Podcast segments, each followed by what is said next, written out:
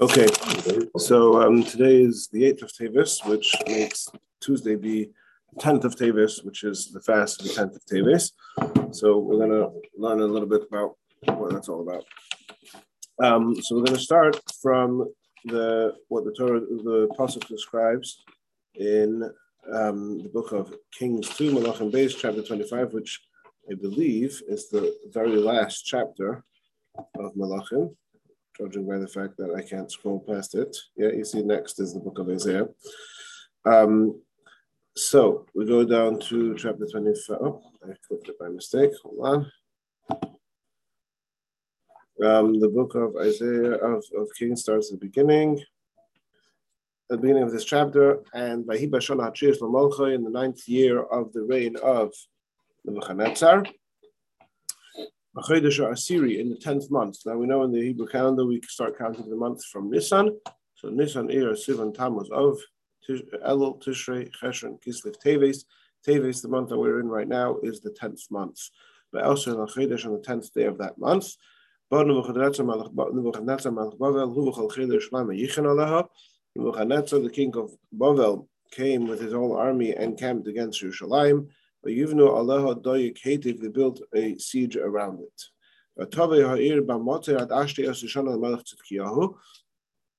I'm sorry, when I said before the ninth year, it means the ninth year of the reign of Tzidkiyahu, who was the king in Yerushalayim, um, in Yehuda, which is the southern kingdom.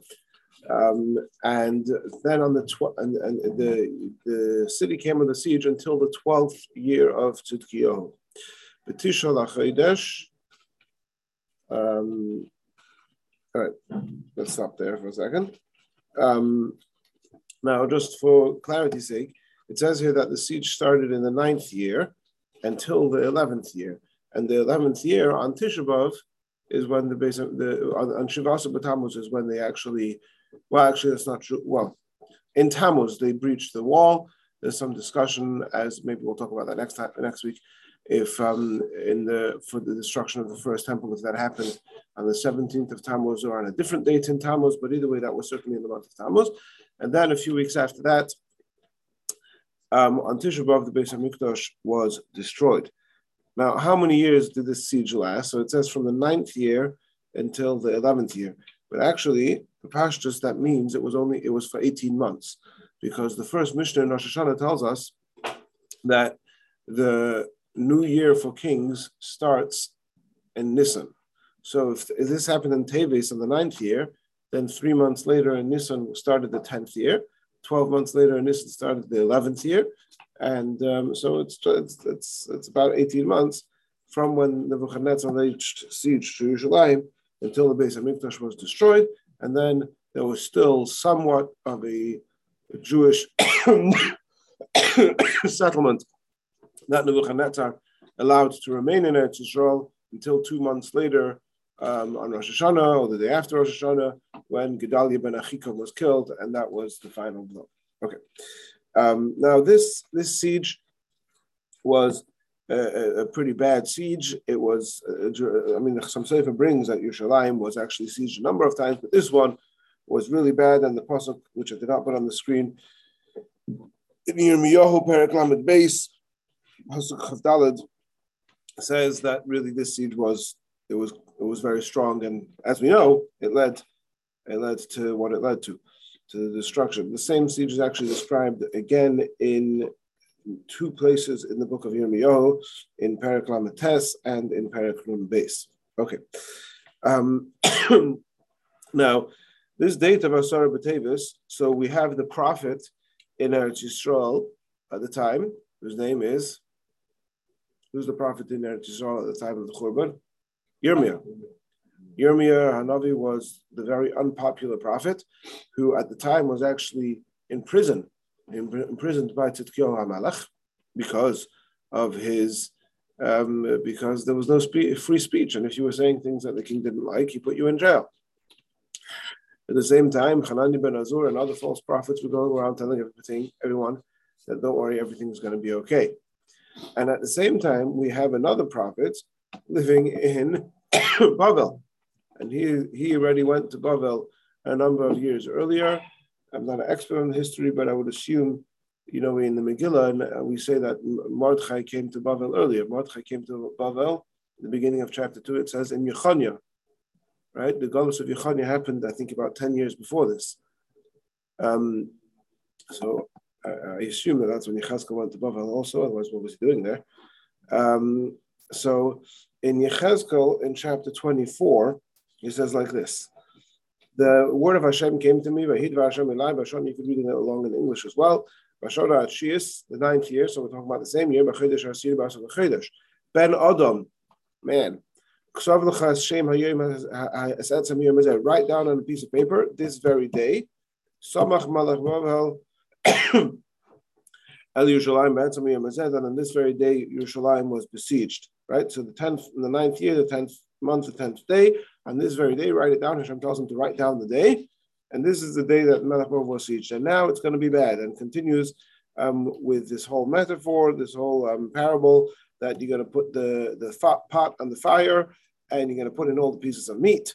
And that's a metaphor for Yerushalayim being a melting pot. And all the pieces of meat, Rashi says, is um, uh, what is the meat?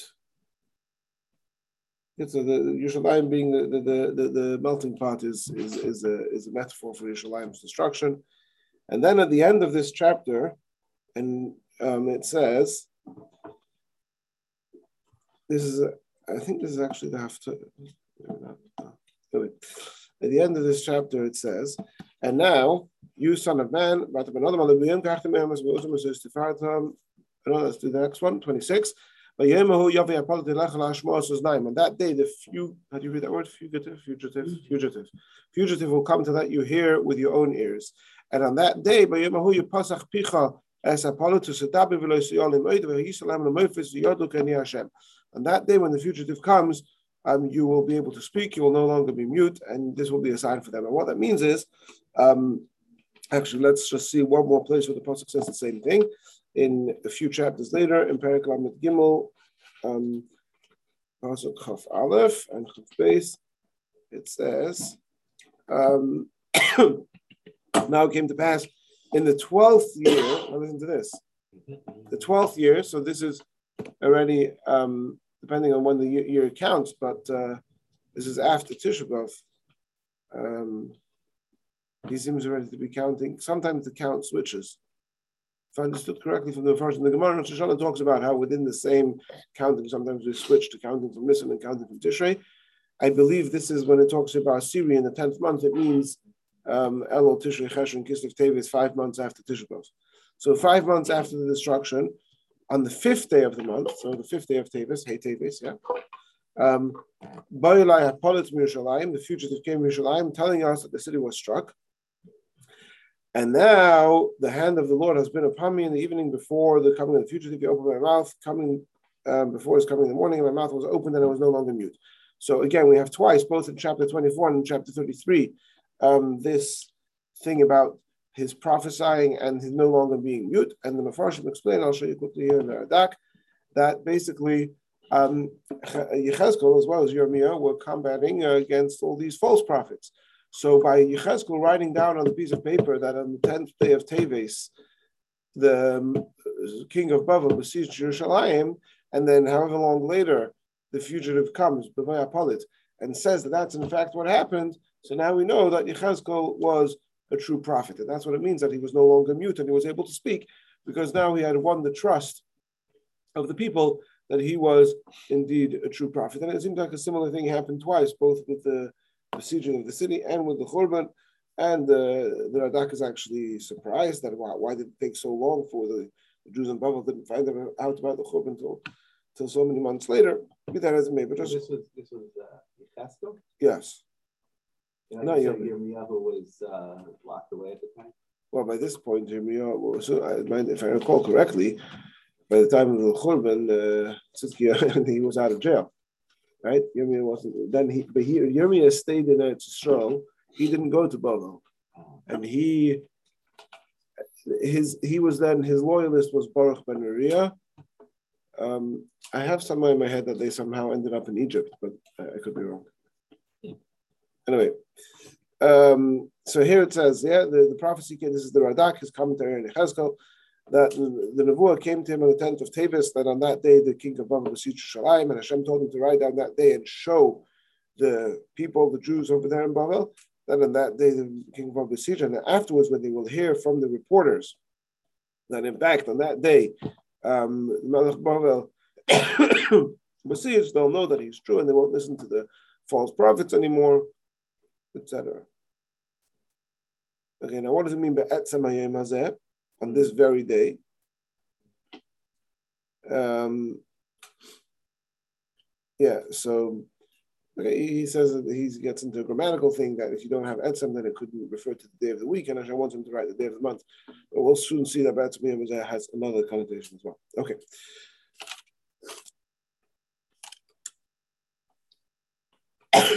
now, so basically, what we've seen so far is what happens on Asar B'Tevis. And Asar B'Tevis is when the king besieges, Balach besieges Yerushalayim, and that, that brings to uh, the ultimate downfall of Yerushalayim and the Churban.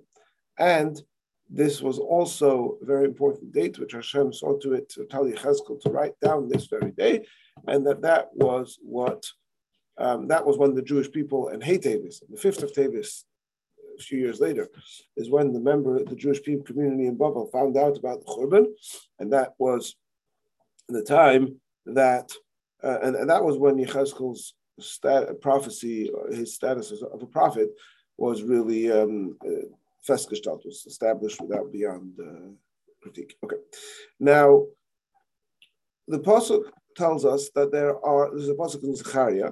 This is actually in the prophecies for um, good times, it tells us that there are four fast days. Tzom HaRavi, the fast of the fourth, HaChamishi, the fast of the fifth, HaShvi, the fast of the seventh, the HaSiri, and the fast of the tenth. Now, what do these different numbers refer to? So, as you can see in the translation, they've said it means the months. What is that? So let's go through it. Tzom HaRavi is the fast of the fourth month. Which fast is in the fourth month? 17th of Tammuz, right? Nisan, Iyar, Sivan, Tammuz. Then you have Tzom HaChamishi, the fast of the fifth month is Tisha B'Av. Tzom HaShvi, the fast of the seventh month is Tzom Gedalia, right? And then you have the fast of the tenth month. So what is the fast of the tenth month? So there is a machlekas in the Gemara Rosh Hashanah. What does the fast of the tenth month actually mean? Um, so let's see, I did not put the Gemara on the screen. Let's get it up quickly here. Um, so we can follow along Sefaria. Rush.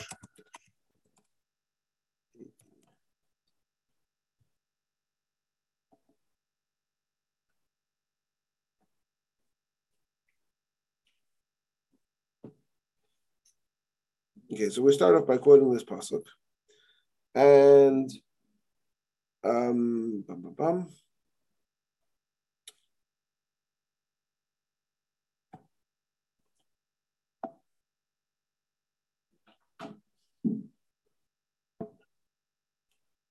Okay, so the beginning of this piece is that Reb Shimon says that there are a few, there are a number of things, four things which him, myself, Reb Shimon, and which is Reb Shimon Yochai, and uh, Rabbi Akiva, um, uh, um, disputed about um, these things. And one of them is Tzom HaSiri. So he says like this. Um,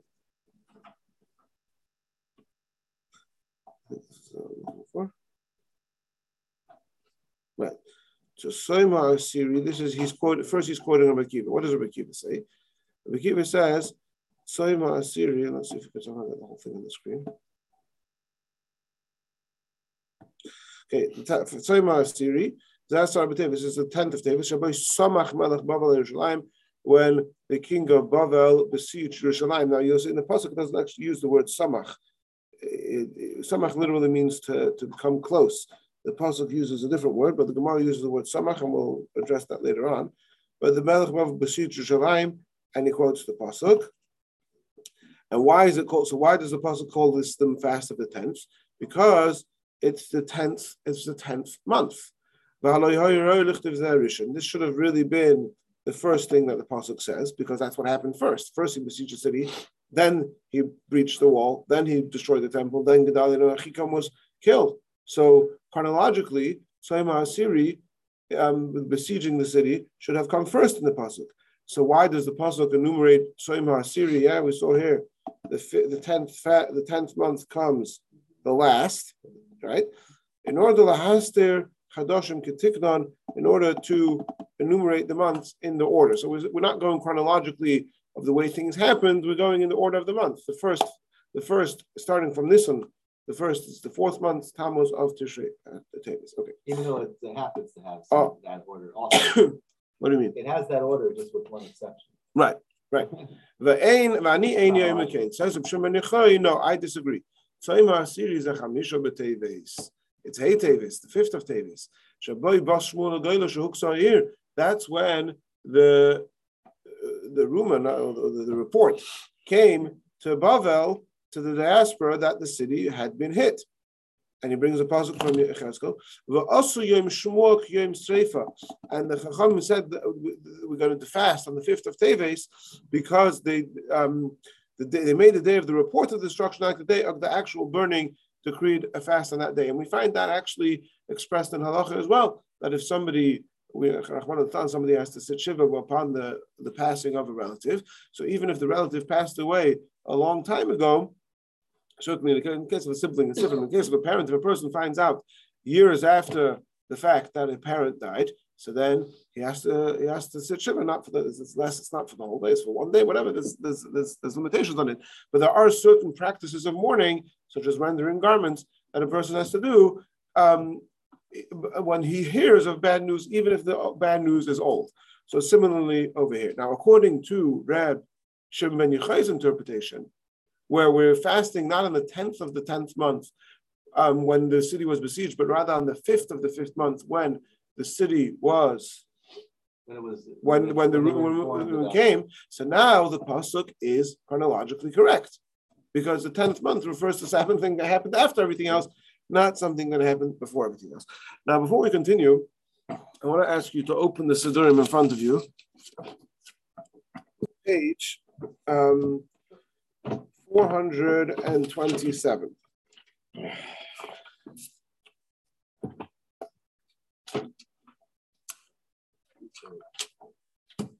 Okay, so this is the slichas that we say. I'm sorry I don't have this to put on the screen, but just follow along. If you have a siddur to hand, open it up to the slichas for the 10th of Teves.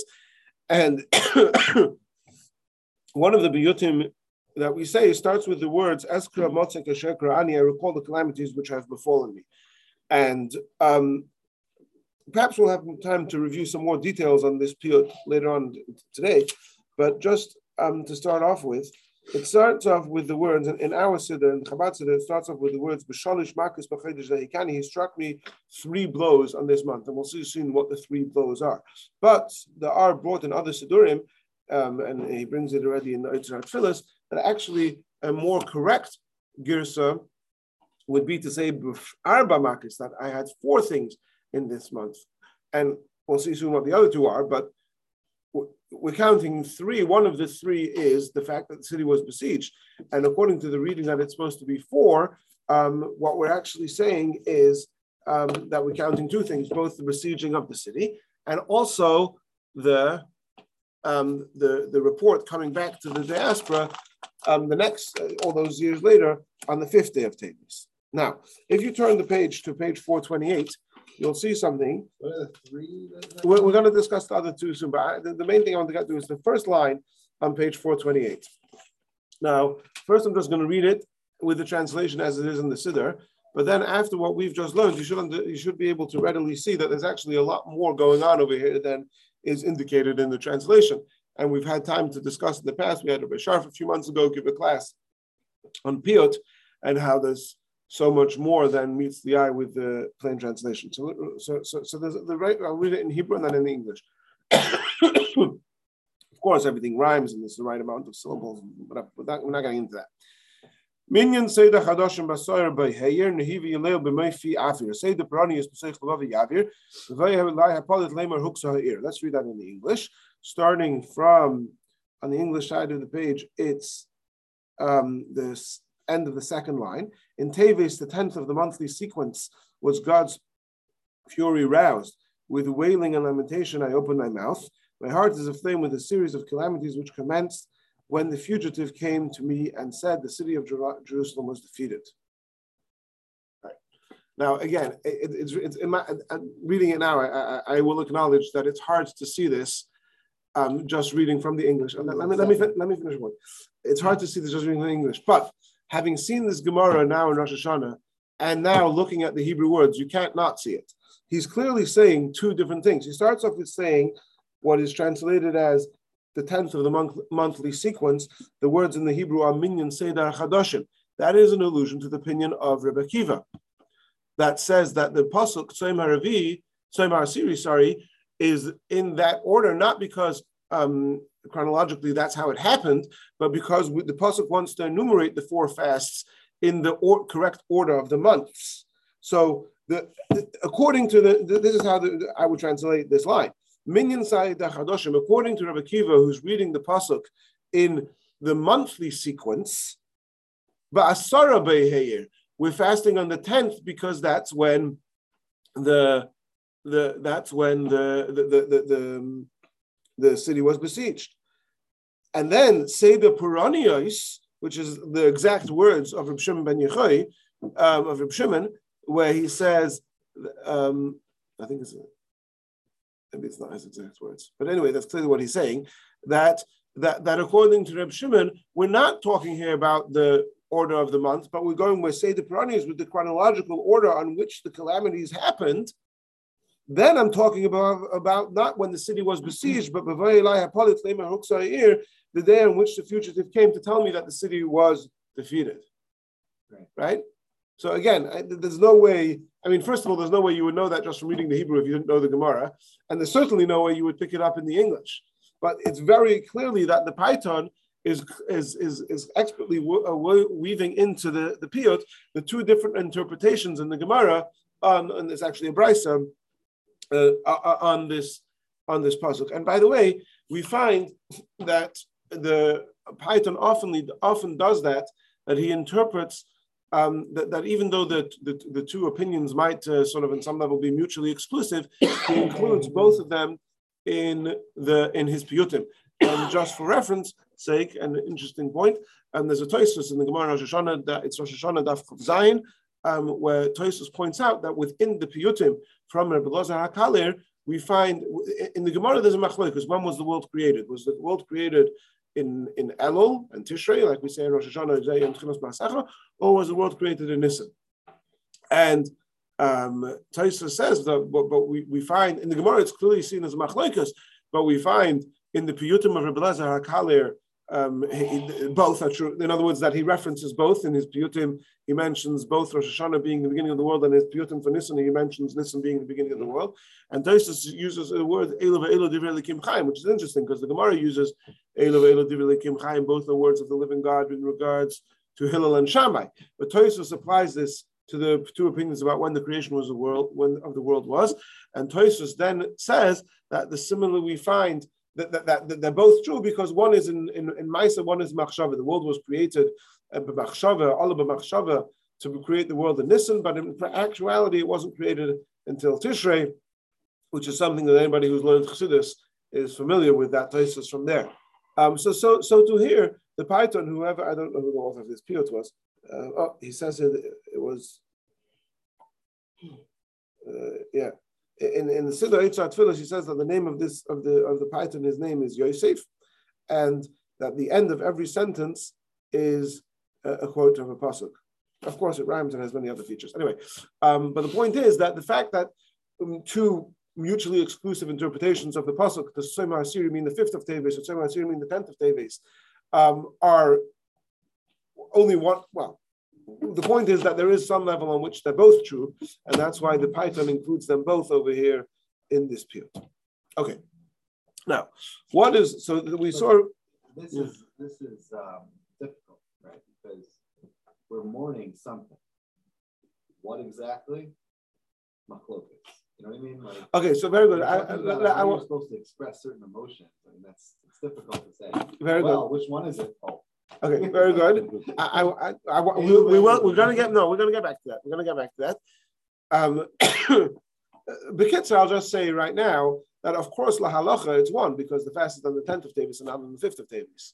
So we paskening like Rebbe Akiva, but that's still there's, there's what we do in practice, which is you follow one. You can can you can't you can't light one candle the first day of Hanukkah and light eight candles the first day of Hanukkah. You can only do one in practice, but in theory, right? Mm-hmm. So that's the same here as well. But before we go there, um, we mentioned already that there were three or four things that happened on Asar B'Teva. So what are the other things? So, um, what's my papers?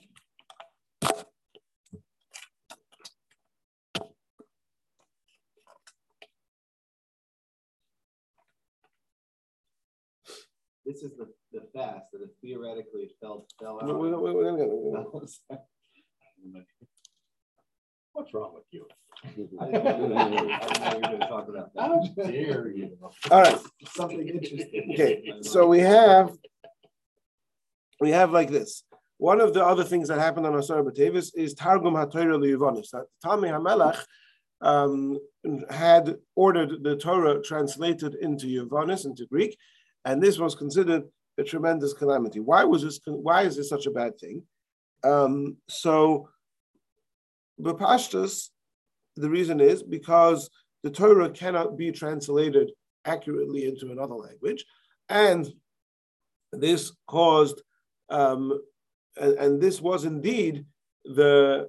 It's brought. It's brought in Svarim, and I'll read you soon what Tzatzvila says that this was indeed the um, catalyst for tremendous distortion of the Torah that happened um, as, as, a result. Um, just to quote you the way it is in Chazal, um, for example, you have in Masech Seifrim, um, Parak Aleph that there was a story with five elders who Talmai HaMelech told them to translate the Torah into Greek.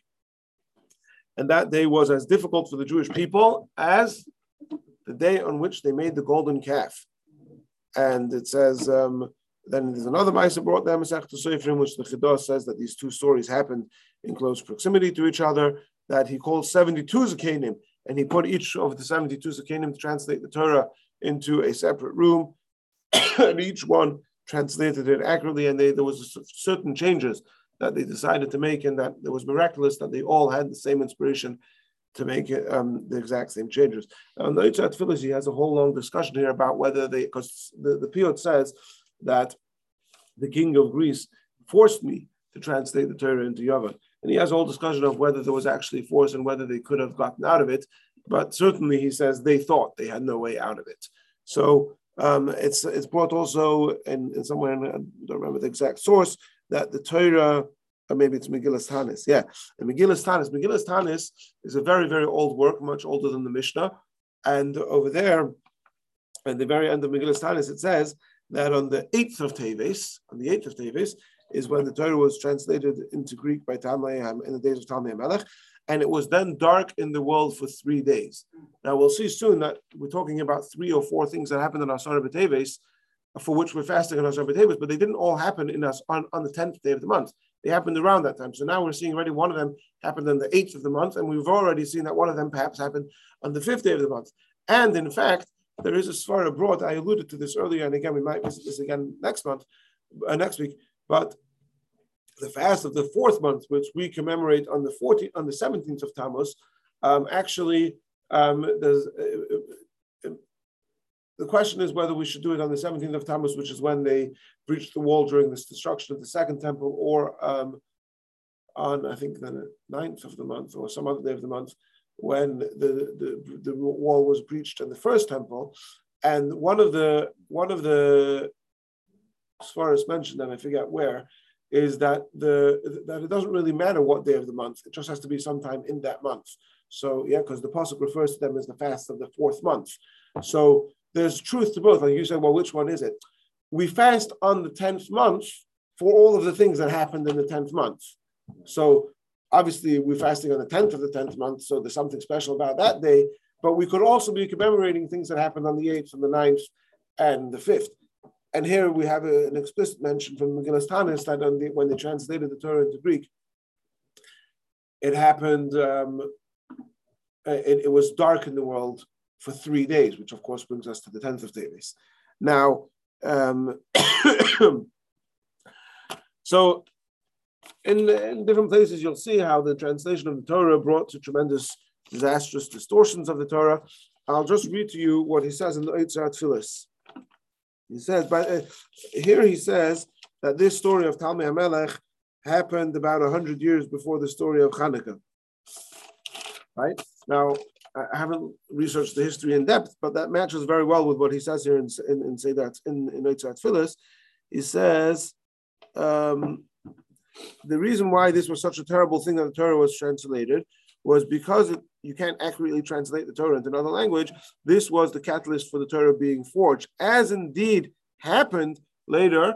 Ari, we discussed this recently with the Targum Hashivim, what's called the Septu, he calls it the Septuaginta, yeah, the Septuagint, um, that a lot of forgeries of the Torah come from um, the, the, the non-Jewish scholars' access to it being through the Septuagint. And he said, until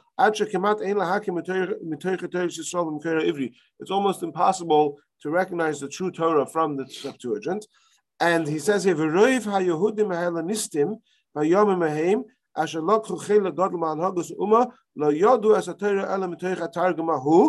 Um, many of the Hellen, the Jewish Hellenists from those days, who had a, took a tremendous role, had a tremendous role in the leadership of the Jewish people, their sole access to the Torah was through the Septuagint, was through this forgery. Philo is a good example. Philo, say, tell us more. Philo of Alexandria Stop. Um, I'm going to one second. Yedidya Alexandri, the famous philosopher Yedidya Alexandri, which you're telling me his English name is Philo. Philo. Yeah, Yedidya. Why is Philo Yedidya? I don't know.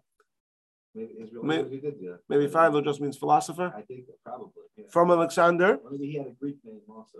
Okay. Um, Visar Hatzava Hasleifel Ledivre Yisrael Yosef ben Matisyahu. That's Josephus right?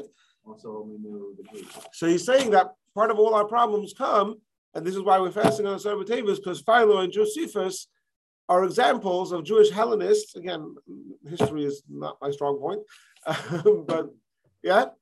So we'll tell us more about Philo. What was he about?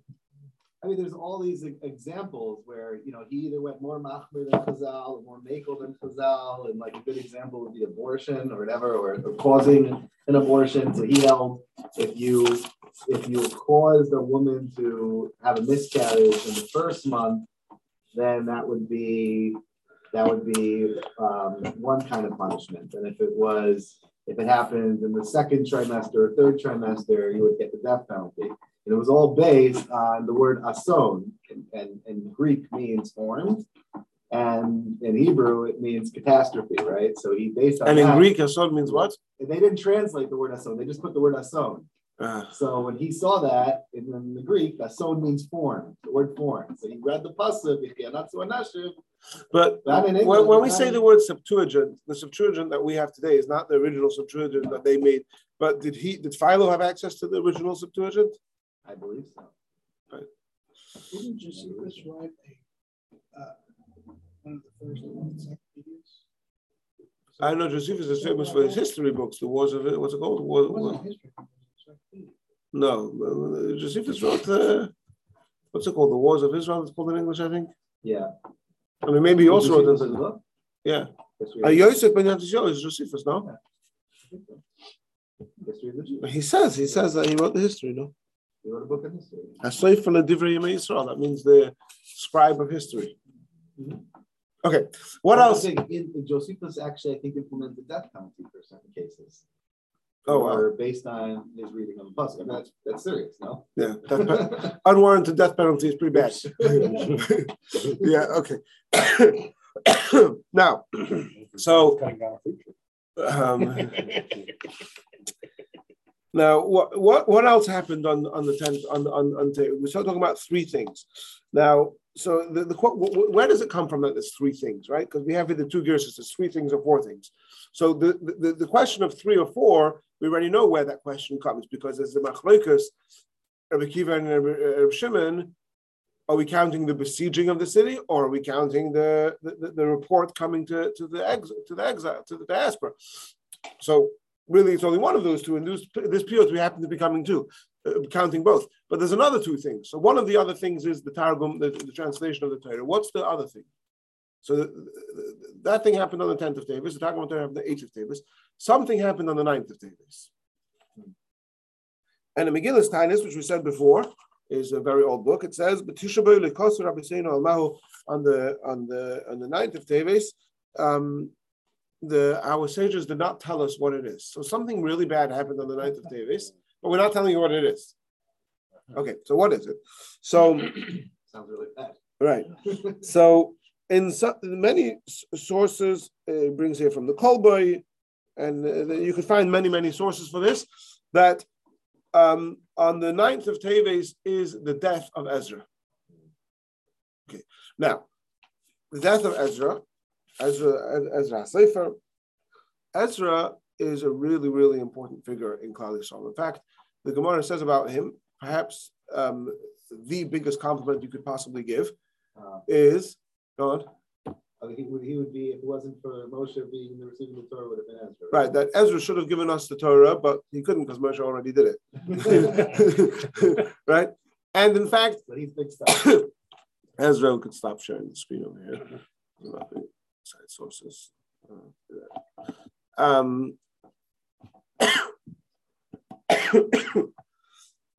Ezra HaSefer is, um, yeah, he would have given, and in fact, he did make the Torah again. First of all, he introduced, or let's say reintroduced, Ksav Ashuri, which is the Aleph base we know the way we know it, as opposed to the way it was before, which was Ksav Ivri, which Google it, you'll find some very strange looking letters. Um, uh, the numerous takonas that we do um, the fact that we read the Torah every Monday and Thursday was instituted by Ezra as again as a way of making the Torah part of our lives. Famously, there's Tevilas Ezra, which Chassidim are still makpid that, that, that Ezra said that if a person has a seminal emission, he should not pray or, or study Torah without going to mikvah, which Chassidim do their best to still keep, even though uh, strictly speaking, it's not it's no longer the halacha and many, many other important things that Ezra did. So, uh, so, so, so the fast of Ezra, the ninth, the ninth of Tevis, which you commemorate the tenth of Tevis, is the yahrzeit of Ezra HaSefer, and it's also the yahrzeit of his colleague Yechezkel. That's what's brought. I don't know why I saw that, but yeah, it's brought in a number of places that it's a yahrzeit of both of them. Now, the uh, why not mention that? Hold, hold on. Oh, oh, oh, one second, one second, one second. But before we get there, what's wrong with you? but before before that, before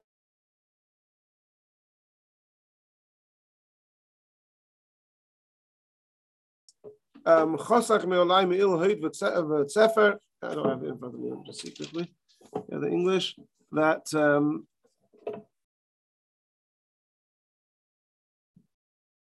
On the nights I was subject to God's wrath with shame and disgrace. He divested me of my mantle of glory. Um, on this day was taken away the giver of goodly words, Ezra the scribe.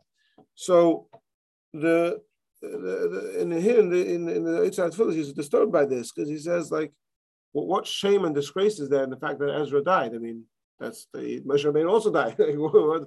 so he says that actually there's a shit in the Gemara that Ezra HaSefer is the same person as Malachi.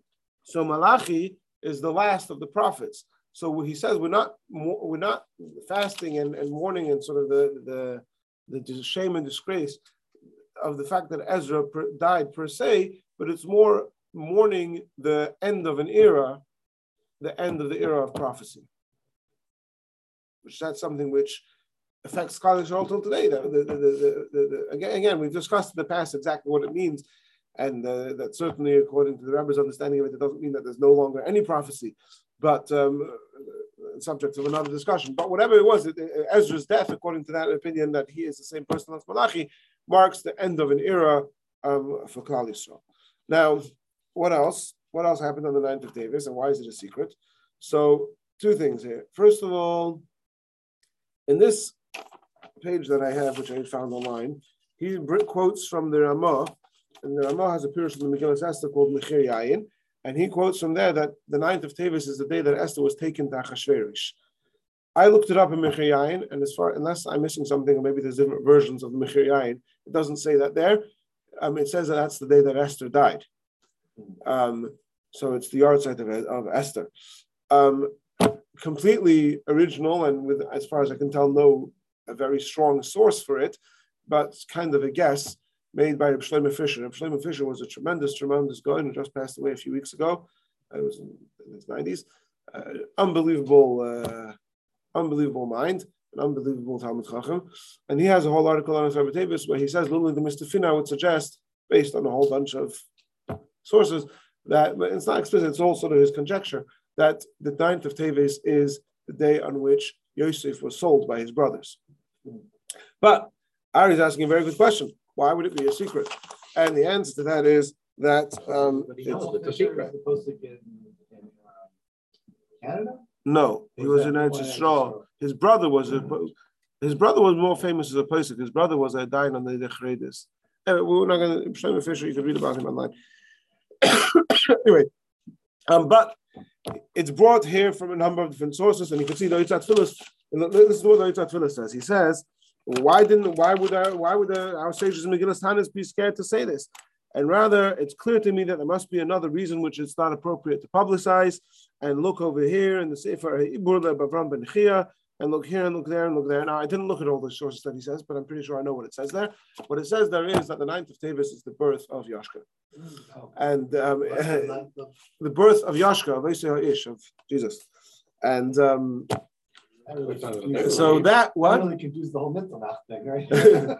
well, the thing is, the thing is that uh, you could, I can actually send you some some source material to this, but I, am pretty sure that the, the, the 25th, the, the, there's no historical, uh, uh, 25th of December is the day when his birth is marked. It's not the day that nobody, I don't think there's any scholars who claim that that's actually his birthday. There's a 1 in 365 chance. There's 1 in 365 chance.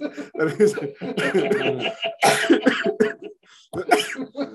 okay right? But also, but no, but if you say that the ninth of Tavis was the birth of Isha Ish, then it would also make sense why it makes sense why it's a day of mourning, and it would also make sense why they didn't want to say, because it wasn't safe to do so.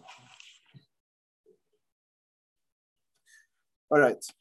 Okay, so so far we have basically, um, but, but, but, but, but, sort of the classical sources, and certainly in the Piyot, the Piyot, the slichas that we got, that we say says three things. One of the three things: translation of the Torah, the death of Ezra, and besieging the wall. What is the connection between all these three things? So he brings over here a nice vart from Tzitz Eliezer, Eliezer Waldenberg. He says like this um, that um, the translation of the Torah into Greek, which is sort of the catalyst for the philosophers to, to, to, to, to, for the distortion of the Torah, that is the obvious precursor to the death of Ezra, right? Not necessarily historically, but conceptually, the end of. Um, what is? In other words, Ezra is the transmitter of the Torah, right? right? So, the translating the Torah into the Greek, serving as the catalyst for the forgery of the Torah, that leads us into thinking about the death of Ezra, who is the communicator of the Torah, um, which leads us into the destruction of our nation in general, as alluded to in the in the in, in the fast in, in the besieging of Jerusalem and the destruction of the Beis Hamikdash.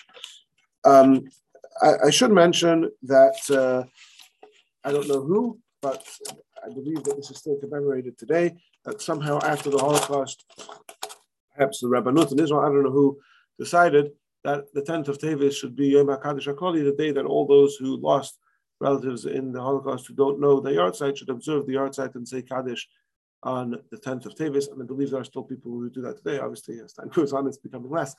Um, but um, why, why, why, that day? Well, I don't know why they chose that day, but uh, they did. Okay.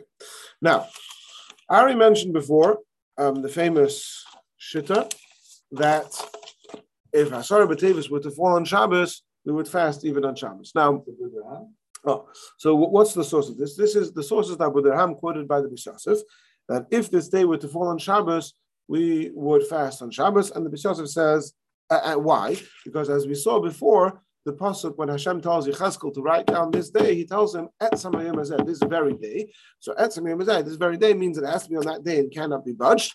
So that's why we would fast even if it were to fall on Shabbos. Now, in the calendar that we have today, Asar B'Tevis can't fall on Shabbos, but um, so all the other fasts, obviously not in Kippur, Kippur overrides Shabbos, but all the other fasts, if they fall on Shabbos, right, we push them off. Tisha B'Av goes to Sunday, or Tanis has to go back to Thursday, whatever it is, but you don't fast on Shabbos. Asar B'Tevis can't fall on Shabbos, but the Buddha says if it could, we would. Now, even though it can't, but there's still nafkamina lemaisa. First of all, even after the destruction of the temple, there was still a long period where they were still using the sanctification of the moon based on witnesses. Um, and so in those days, Asar Davis could have fallen on Shabbos.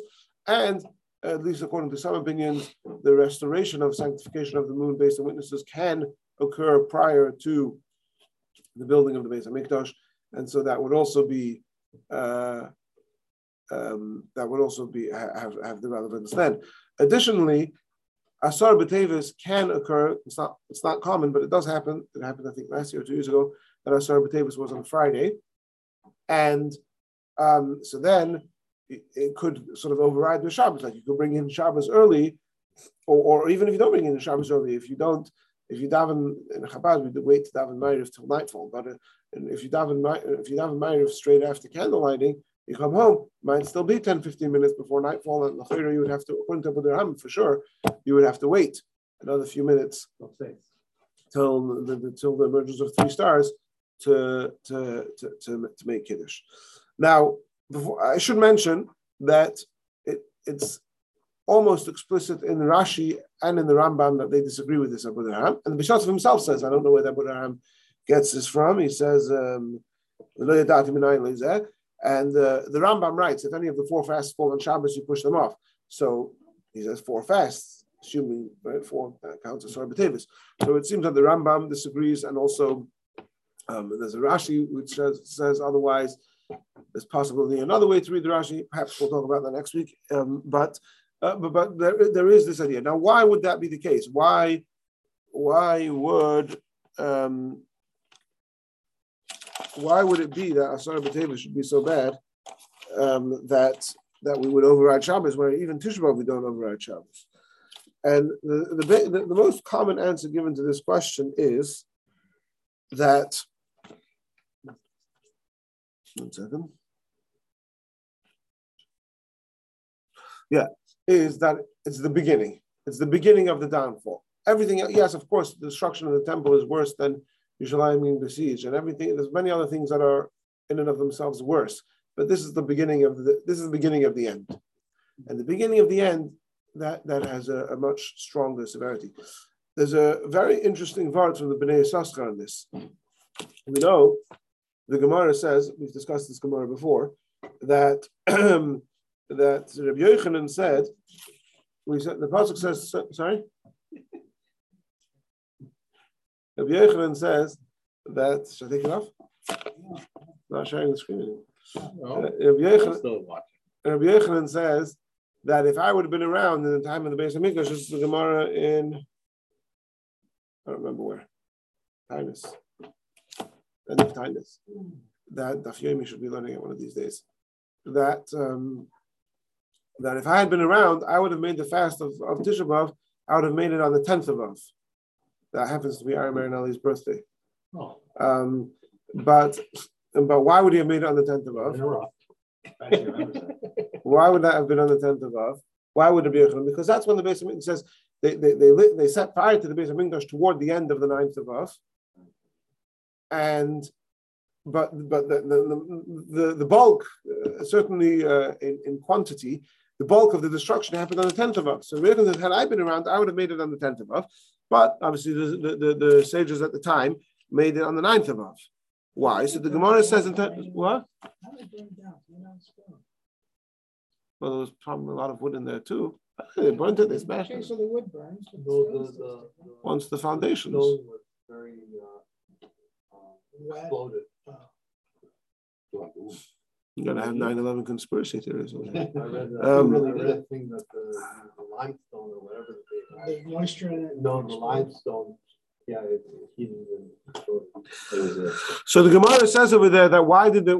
so why in fact did the sages choose to, to make the fast on the ninth of Av? Because it says Cholos Aperonis, because that's when it started. When it started, so Bnei Yissaschar says, where did they get it from? Where did the sages get it from that you're supposed to make it, you're supposed to fast because of Tchilas Aperonis, not when the worst thing happens, but when it actually started.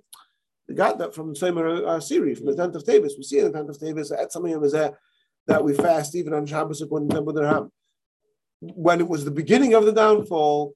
So that sets the tone for us that within the other fast days also, when Tisha B'av, oh, that's what Tisha B'av. why where did they get it from? This has been Yisrael suggesting this. Yeah.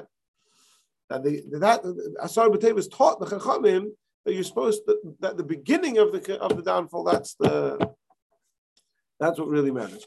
Um, now, the Medrash Tanchuma, uh, you know what? There's a there's a very interesting weekly journal thing that comes out called I think it's called Alim. I don't know. I get it by email. Um, he always has interesting stuff here. Um, he has an interesting word over here. He says that um, Shiva Tammuz is represents the beginning of downfall. Um, for example, the they the the, the, the, the they made the golden calf on on on Asar That was sort of the first really bad thing that they did, right? And that was that brought down the impakti fakaditi, that for all future times there would be retribution of the golden calf. That brought down Zuham right? But that didn't actually materialize until the Tisha which is the Meraglim, the, the, the, spies, which that sort of Tisha then became the day of the Churban. Um, and he brings other things also, for example, right? Shivasa Tammuz is when the wall is breached. Um, sh- um, Tisha B'av is when the when the when the temple was actually destroyed. So if you look, he, he suggests he says like this: if you look at Shiva Asa B'Tammuz and and and Tisha B'av together, you see Shiva Asa B'Tammuz is the beginning of the problems, and Tisha B'av is the end of the problem. Of the it's sort of the, the two sides of the same coin. He says, I'm not sure this, this, historically, I'm not sure what he means by this, but I'll just read what he says. 17th of Tammuz was uh, idolatry was introduced to the Kodesh Hakadoshim by Menashe, right? And the ninth of Av was the final blow, the destruction of Beitar. I'm not, I'm not sure why he's mentioning that because those are years apart, but he, he sees these theme, the, the, this theme that Shavuot Tammuz marks beginning of destruction and Tisha B'av the end. He says, now what about Asar B'Tevis? B'Tevis is both. It's the beginning because that's when the city was besieged, and it's also the end because that's when the reporter the reporter comes to the to like we said before to the to the diaspora was the report that the base of English was destroyed. So, so he says that's the severity of Asar B'Tevis, that it has both. Shavuot B'Tammuz is just the beginning. Tisha is just the end. Asar is the beginning and the end, so that's why it's more severe.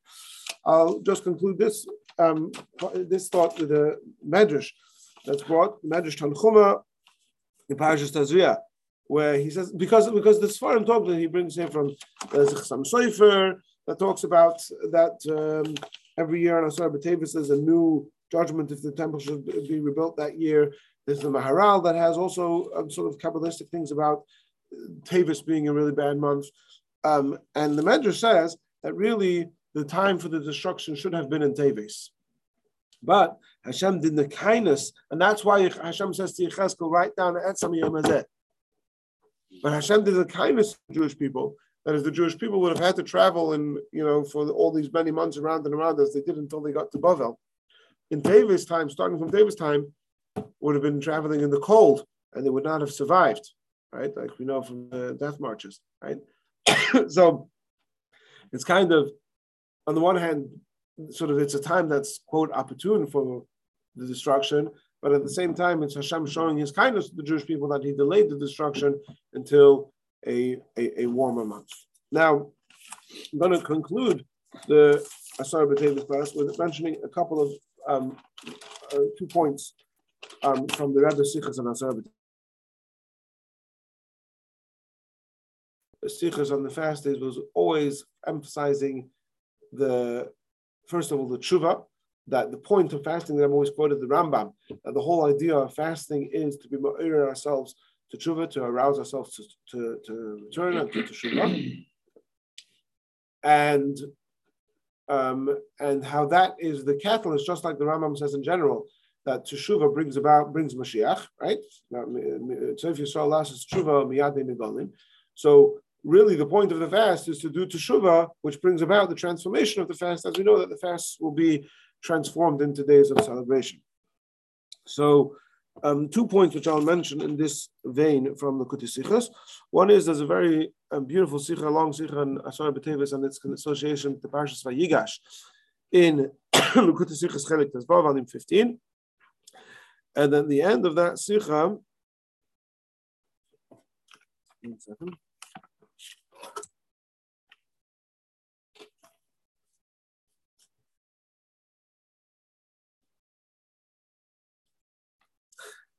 The Rebbe says that, that, that, that we're saying that the fast on Asar B'Tevis is much deeper mourning than the other fast. It would even override Shabbos according to the Budaram.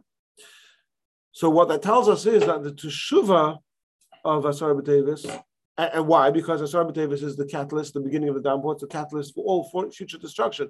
The never elaborates now, it's the catalyst even for the destruction of the second temple, because the second temple was never really completely, um, never really completely uh, compensated for the destruction of the first. The second temple was was missing the divine revelation in the same way it was in the first temple.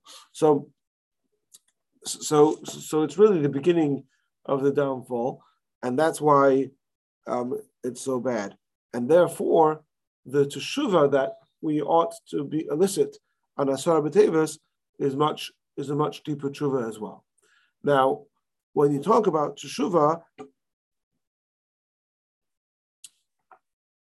like there's a concept in Chassidus again, and I'm trying to summarize that that, that part of the Sikha.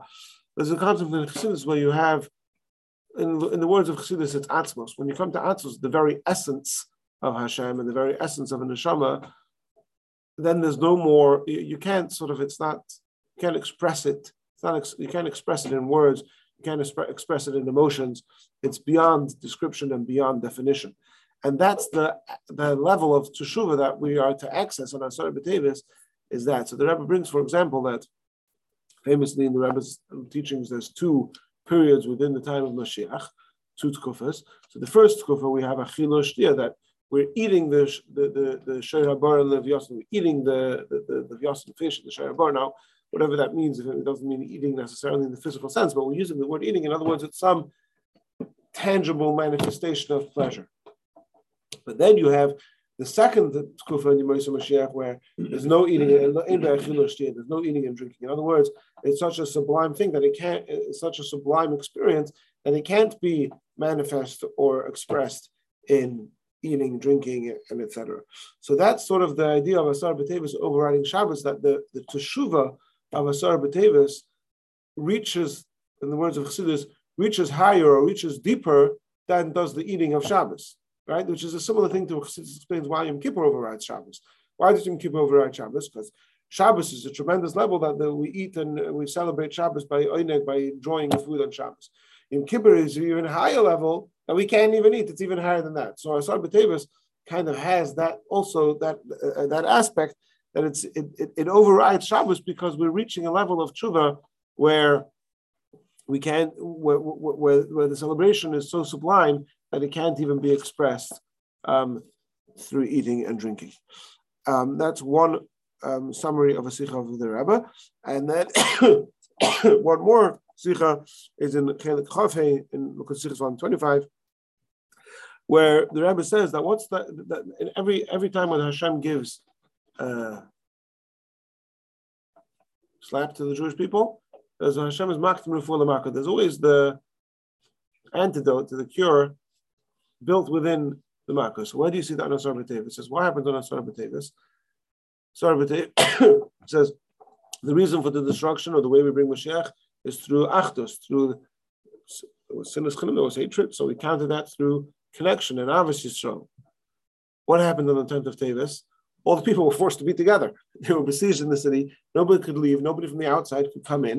So Asar B'Tevis is telling us, you want to, this is the beginning of the destruction. You want to know how to undo this? everybody be together. Everybody be ba'achdus. Not only should you just be together, but you should be together in Yerushalayim. Yerushalayim is a place which is ma'ira to Yira. The pasuk says, Taisus explains, uh, the pasuk says that when you eat when you eat ma'aser sheni, it, it teaches you to fear Hashem. Why does eating ma'aser sheni teach you to fear Hashem? Because you spend time in Yerushalayim. You have to eat ma'aser sheni Yerushalayim. Spend time in Yerushalayim. You fear Hashem. So what's the antidote to Galus? Being together, Achdus and Ahavas Yisrael, in the spirit, guided by Yerushalayim, with the fear of Hashem, Torah, mitzvahs, and Kedusha. Hopefully, Melon Assassin. Okay.